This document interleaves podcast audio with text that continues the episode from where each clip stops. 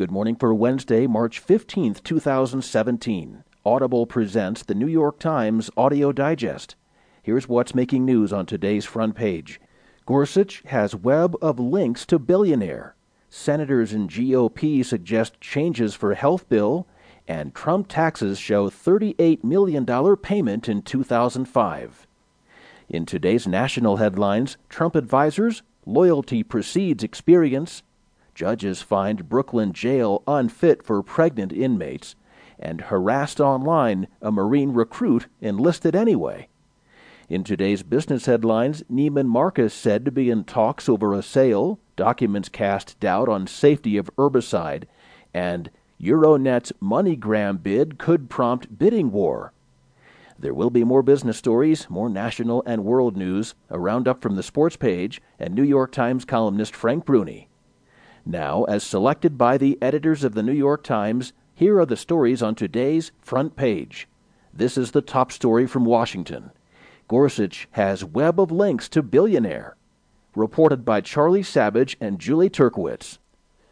The publicity shy billionaire Philip Anschutz inherited an oil and gas firm and built it into an empire that has sprawled into telecommunications, railroads, real estate, resorts, sports teams, stadiums, movies, and conservative publications like the Weekly Standard and the Washington Examiner. Anschutz's influence is especially felt in his home state of Colorado, where years ago Judge Neil Gorsuch, a Denver native, the son of a well known Colorado Republican and now President Trump's nominee for the Supreme Court, was drawn into his orbit. As a lawyer at a Washington law firm in the early 2000s, court files show, Gorsuch represented Anschutz, his companies, and lower ranking business executives as an outside counsel. In 2006, Anschutz successfully lobbied Colorado's lone Republican senator and the Bush administration to nominate him to the federal appeals court.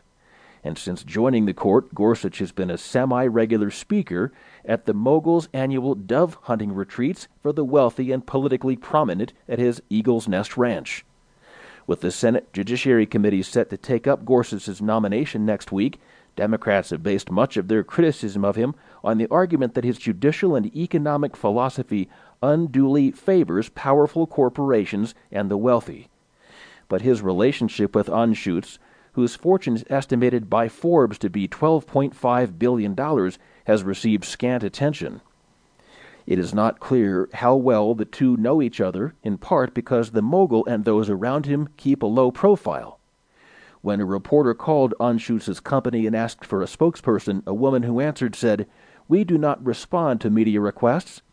But he has connections with others whose work with the Colorado billionaire have been documented.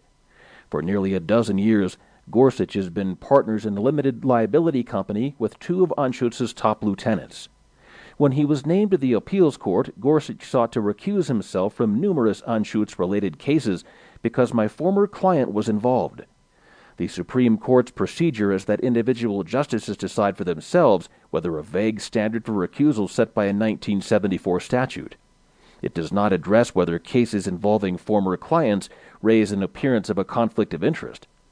James Sample, a Hofstra University law professor who has studied recusal, said it's very reasonable to ask a Supreme Court nominee for a more thorough answer about how he'll weigh such decisions, especially since it seems as though there's a kind of continuous relationship. This is not just a past client. This is the second front page story. Senators and GOP suggest changes for health bill. Reported by Jennifer Steinhauer and Thomas Kaplan. A day after a harsh judgment by the Congressional Budget Office on the House plan to repeal the Affordable Care Act, Senate Republicans on Tuesday suggested changes to the bill. They told Trump administration officials, including the Health Secretary Tom Price, that they wanted to see lower insurance costs for poorer, older Americans and an increase in funding for states with high populations of hard to insure people. They said those changes would improve the chances of Senate approval, even though they might further alienate conservatives. Senator John Thune, a Republican from South Dakota, a member of the Republican leadership, said the Senate Republicans could take steps to make the bill more helpful to people on the lower end. The Congressional Budget Office's official assessment of the American Health Care Act put President Trump and Republican congressional leaders on the defensive. The budget office predicted an increase of 24 million people without health insurance by 2026 under the Republican plan, while forecasting a $337 billion deficit reduction over the same period. Any of the changes that senators are seeking would almost certainly alienate conservative House Republicans who already believe the bill is too generous. The CBO score has modified the dynamics, said Representative Leonard Lance, a Republican from New Jersey.